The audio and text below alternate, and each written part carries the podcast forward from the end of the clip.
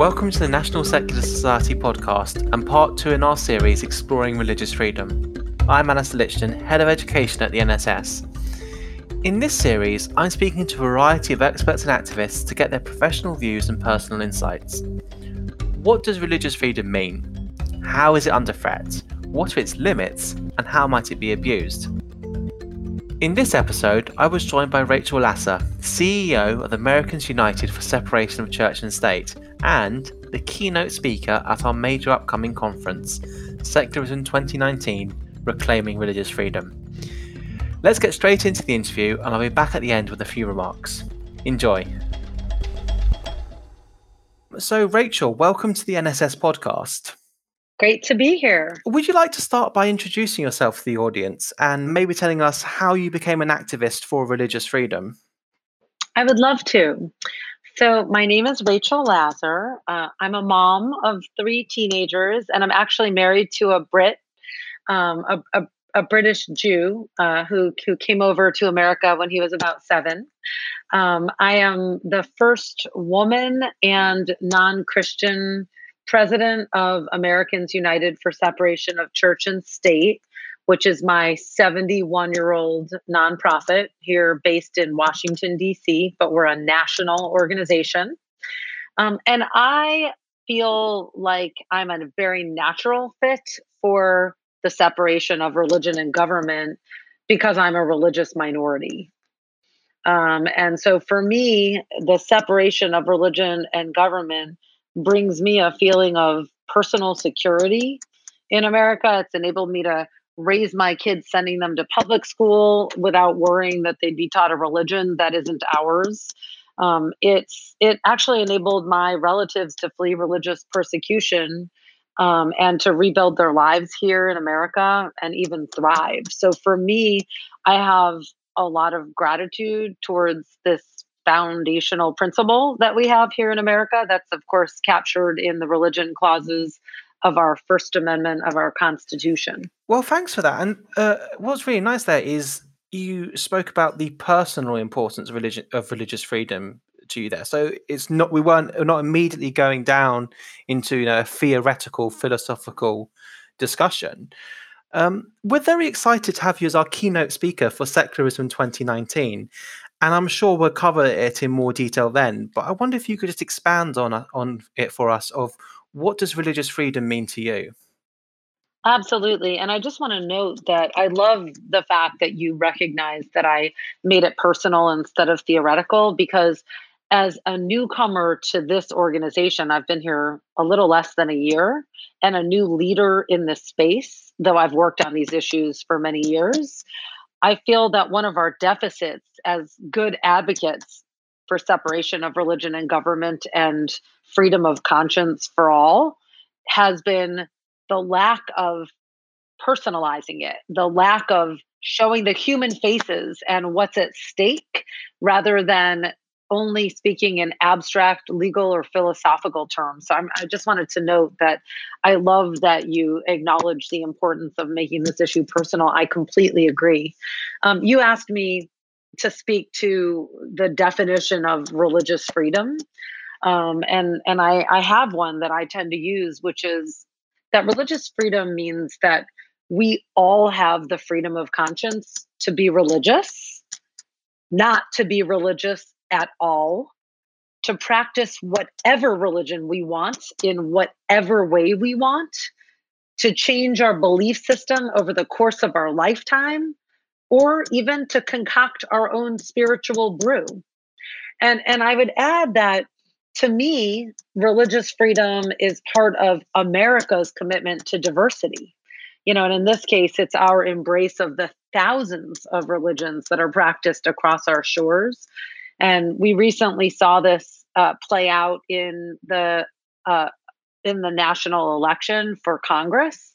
We saw an unprecedented number of religious minorities. You know, for the first time, two Muslim women, uh, Native American woman, um, you know, folks that really wouldn't have been able to be elected in this country if it weren't for religious freedom and our commitment to it. I will just add one more thing, Alastair, if I'm if I may, which is whenever I talk about what religious freedom is, I think it's really important to also talk about what it's not. To me, religious freedom, and it's not just to me, I will say this more broadly religious freedom does not mean the right to impose your religion on others. Because if you're doing that, then you're taking away your and mine religious uh, my religious freedom if you're imposing your religious freedom on me by imposing your religion on me you're taking away my ability to believe what i want similarly religious freedom is not and the the supreme court here in the united states has even found this religious freedom is not the right to hurt other people or to cause harm to other people that's not what this concept is about. And in fact, one of our federal laws on religious freedom is called the Religious Freedom Restoration Act. And when it was passed in the early 1990s, it it bound together a really diverse and eclectic group across political divides, across religious divides, and these different communities, religious, secular, all really came together to say, religious freedom means protections for vulnerable populations so that they can believe what they want to or not believe. Religious freedom is a shield that ensures that folks, particularly those who've been marginalized in their beliefs, are able to believe what they want. What religious freedom is not, and I'll repeat this, is a sword that should be weaponized to hurt other people or discriminate against other people. Yeah, that's really interesting. I mean, at the NSS, we talk about religious freedom versus religious privilege. And I notice that this metaphor of religious freedom as a shield and not a sword is very um, central to Americans United's rhetoric. That's right. I mean, another way to look at it is about sort of you know the the right to manifest your religion not actually being absolute. Right, right. The recognition that in order to have true religious freedom or true freedom of conscience, that I cannot impose my religion. Right. I have to. I have to recognize that I am one of many. Right. That used to be our our national motto in this country e pluribus unum, from many one. Unfortunately, in the 1950s around McCarthyism and a lot of the quote red fear and fear of socialism and communism, and uh, we decided as a country to make "In God We Trust" the national motto. So it was a, it was a political backlash, really, to sort of a fear-driven moment and a very um, conservative backlash in the sense uh, in the sense of what you're saying, which is it even that national motto gave privilege to believers. And frankly, as a Jewish person, even though we too have a God, if there's an "In God We Trust" sign posted on a federal building or in a public school, I never feel that that's referencing my God, right? So that would be an instance of pure religious privilege in this country. Mm. I, I mean, take it to example of of the plaques on the on the walls, you know, the in, in public buildings. In God we trust. If I'm a member of the privileged majority, I, I don't necessarily see the problem with that, and I might feel that that is just an example of religious freedom or religious tolerance if you're coming to it from a position that you're not part of that privileged majority, how do you communicate that it what your experience of that is? Yes. Yes. You know, there are such strong parallels to being privileged and disadvantaged with regard to race, which is an issue that America is also really facing and dealing with even more at the forefront right now. So let me make an analogy. When you're white, in America, and I would suspect in the United Kingdom as well, you are the baseline. And so when you walk into hotel rooms and there is a certain type of shampoo that's available and it's for white people's hair, you don't notice. When you go to the store and buy band aids and they're colored for white people's skin to be, quote, neutral, you don't even notice.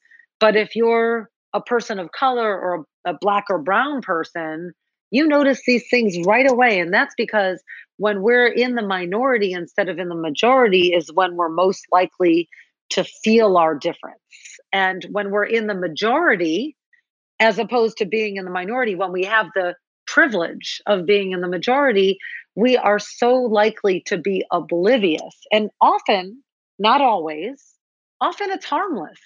And that's why people who have privilege can feel very attacked by having it pointed out to them why they're missing what it's like to be a person who's in the minority. So this is true when it comes to religious privilege as well.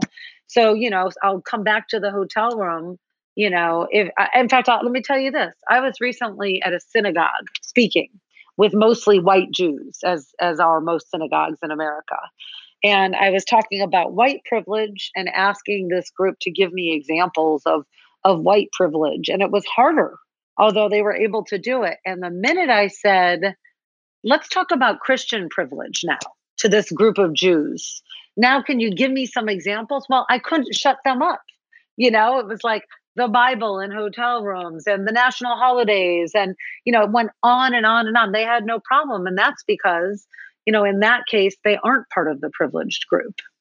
There, there is a perception held by many, and, and not by any means just people in the religious majority, or in the United Kingdom's case, the religious minority, uh, that secularism or the separation of church and state is in some way anti-religious or anti-democratic. Why do you think that perception is there?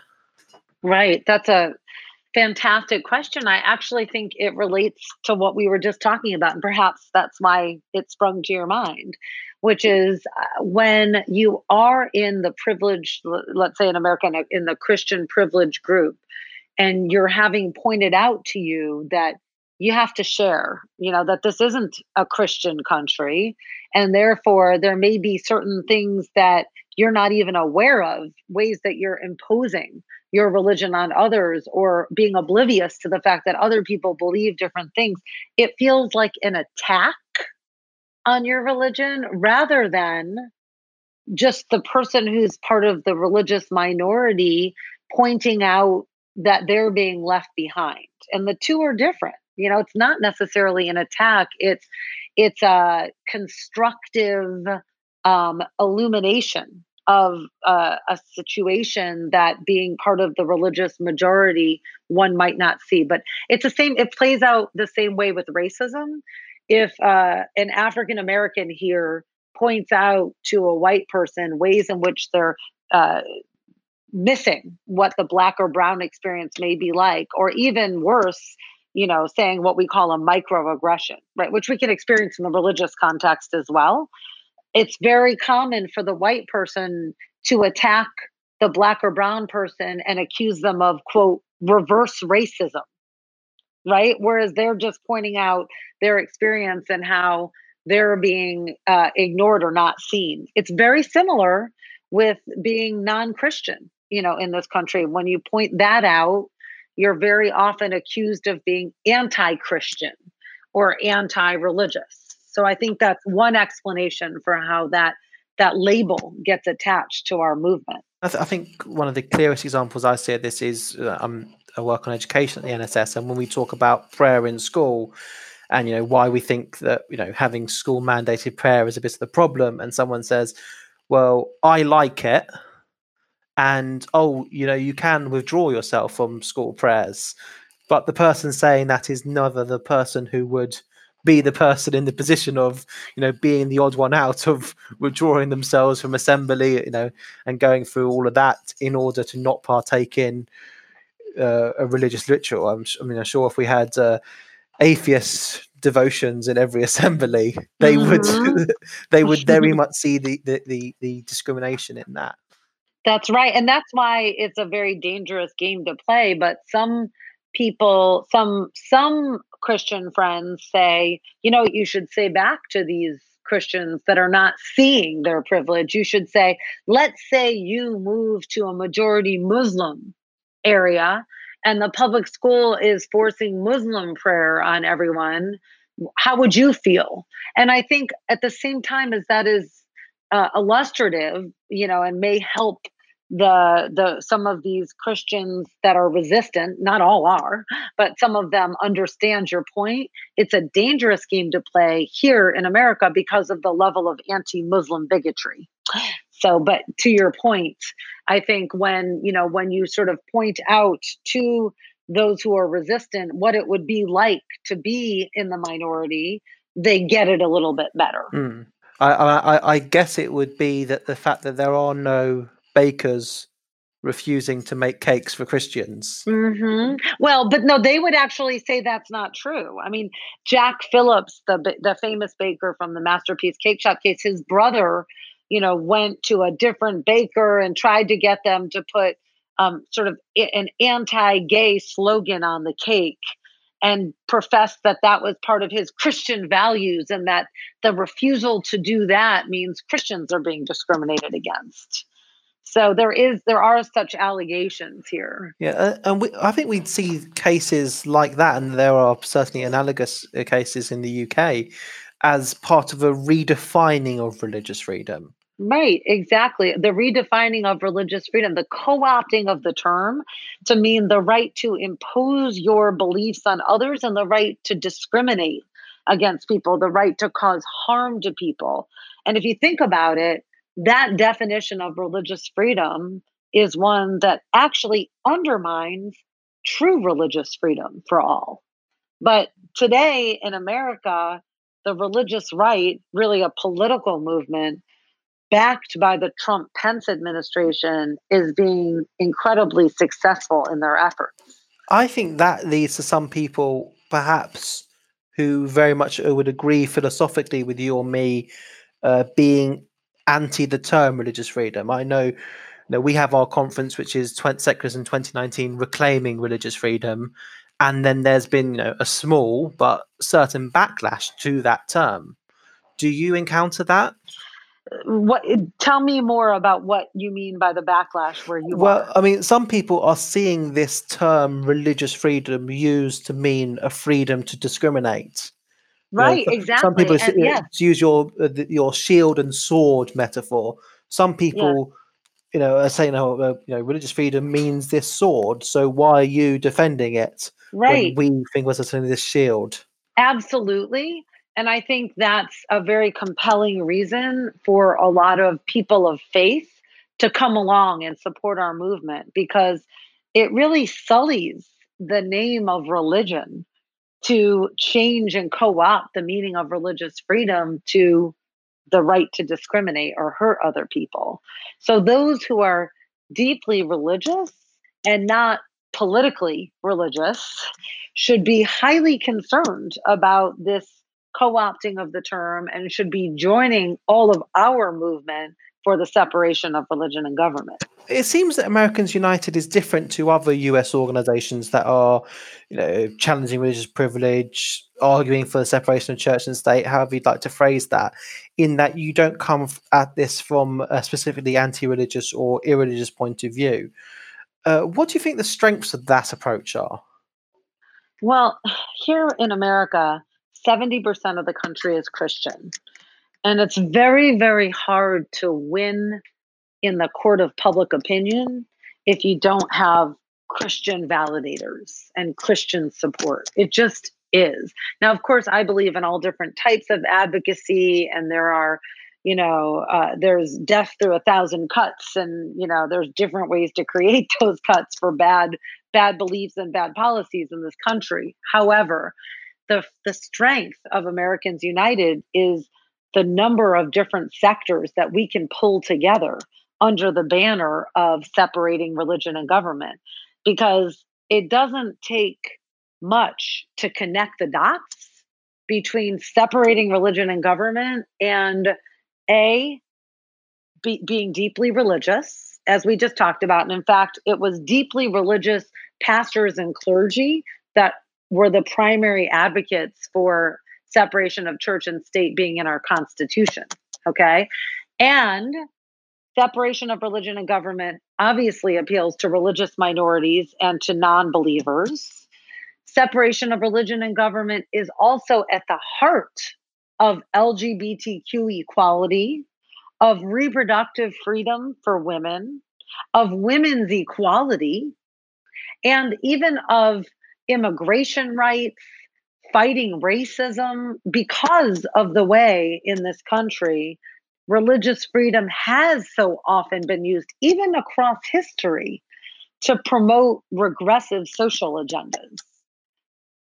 So, in the masterpiece cake shop case that we just spoke about, the NAACP, which is one of the premier racial justice groups in our country, submitted a beautiful friend of the court brief that laid out line by line the way religion has been used by the government over time to do things like promote slavery, promote anti miscegenation laws, so prevent Black people and white people from marrying, oppose civil rights laws, and is still being used today, as we've spoken about, to take away rights from women, to take away rights from people who identify as transgender or lesbian, gay, or bisexual. So there is this enormous capacity to come together in this country under the banner of church state separation. And that's what Americans United is able, is sort of uniquely positioned to do. If we take this imaginary position that we've got two people, and what the first person says, you know, following up the example you used, that to me, religious freedom means that we shouldn't be able to discriminate on against people based on our religious views. And the other person says, well, to me, religious freedom means that we get to, we shouldn't be restricted in the practicing of our religion. And that means that we should be able to refuse to serve LGBT customers, for example you've got there two fundamental, philosophically different views of religious freedom. Is there any way that those that people can try and persuade someone out of that position or come to a common understanding? I think if we can raise consciousness again successfully and sort of win the battle of reasonableness about the fact that there are limits on the free exercise of religion. That in this country, in our First Amendment, there are two religion clauses, right? And if there just was the need for one, we would have had one. We would have had the right to the free exercise of religion. But instead, we also have a companion clause that talks about not establishing any religion in this country, right? Congress shall make no law establishing religion or preventing the free exercise thereof.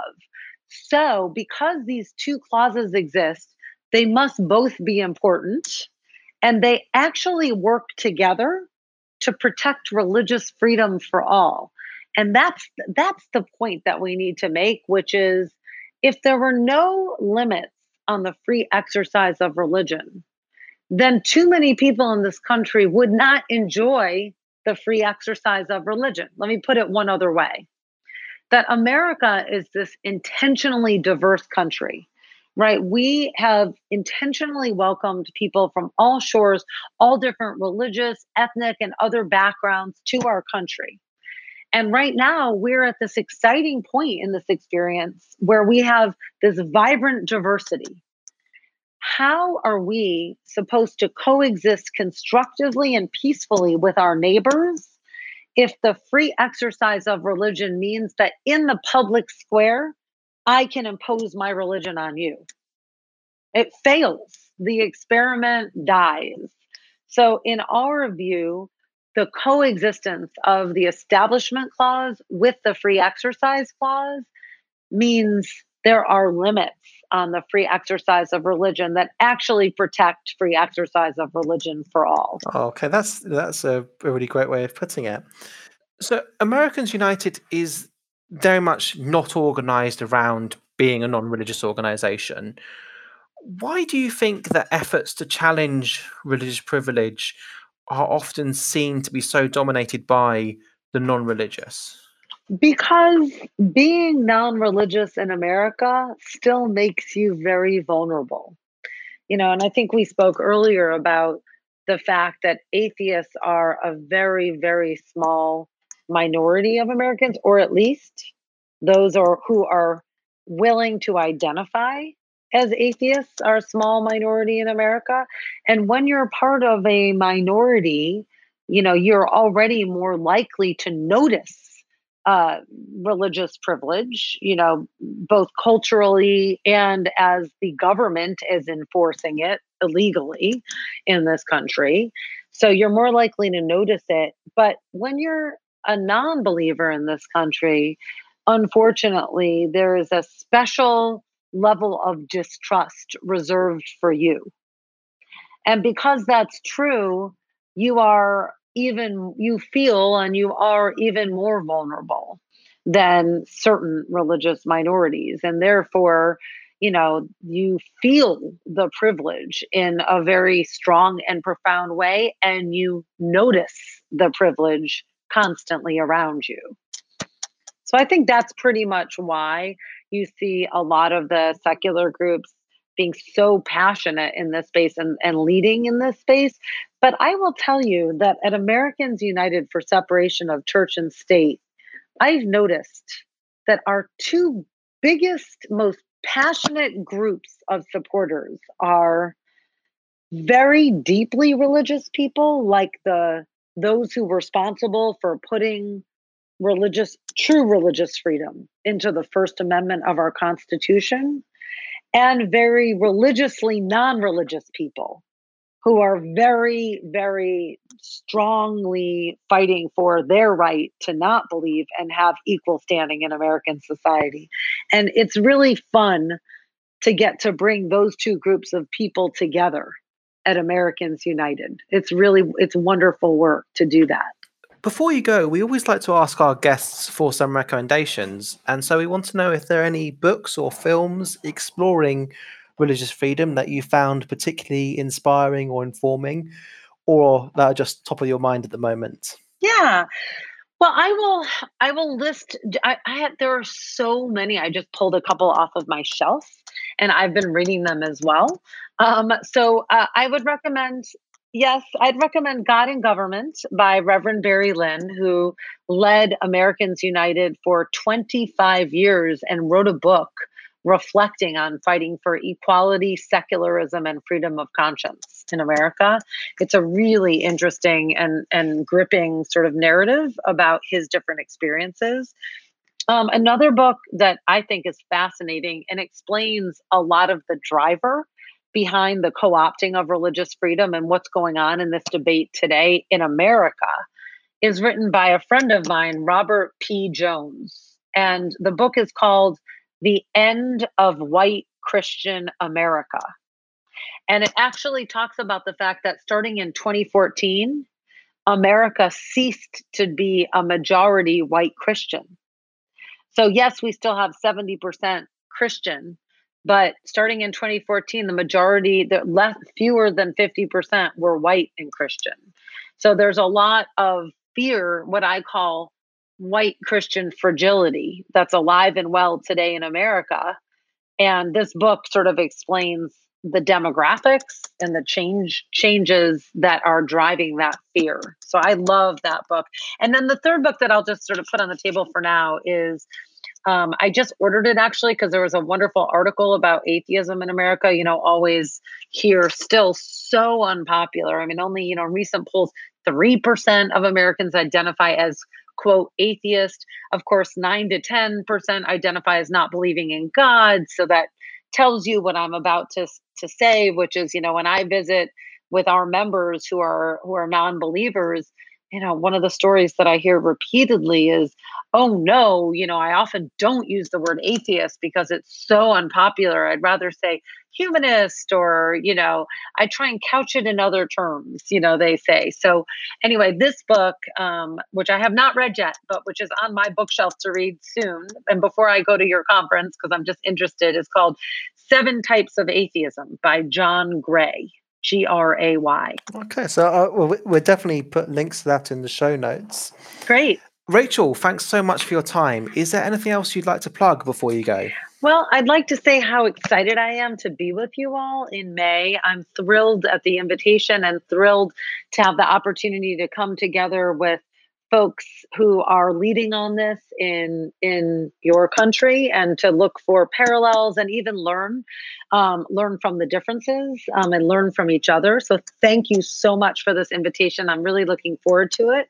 And i'll just plug uh, americans united for separation of church and state. You can follow us on social media instagram twitter facebook at americans united. It's pretty straightforward. And our website is AU for Americans United dot org. So with that, I will say uh, I will bid you all adieu until May, and I'm looking forward. Okay, well, thanks so much for your time, and we'll see you in London in May. Thank you. Well, I hope that's whet your appetite. If you'd like to hear Rachel explore these issues in more detail, then please join us at the conference in central London on the 18th of May. You can find out more and check out the other speakers at secularism.org.uk forward slash 2019. Tickets just £50 and members get an additional 50% discount.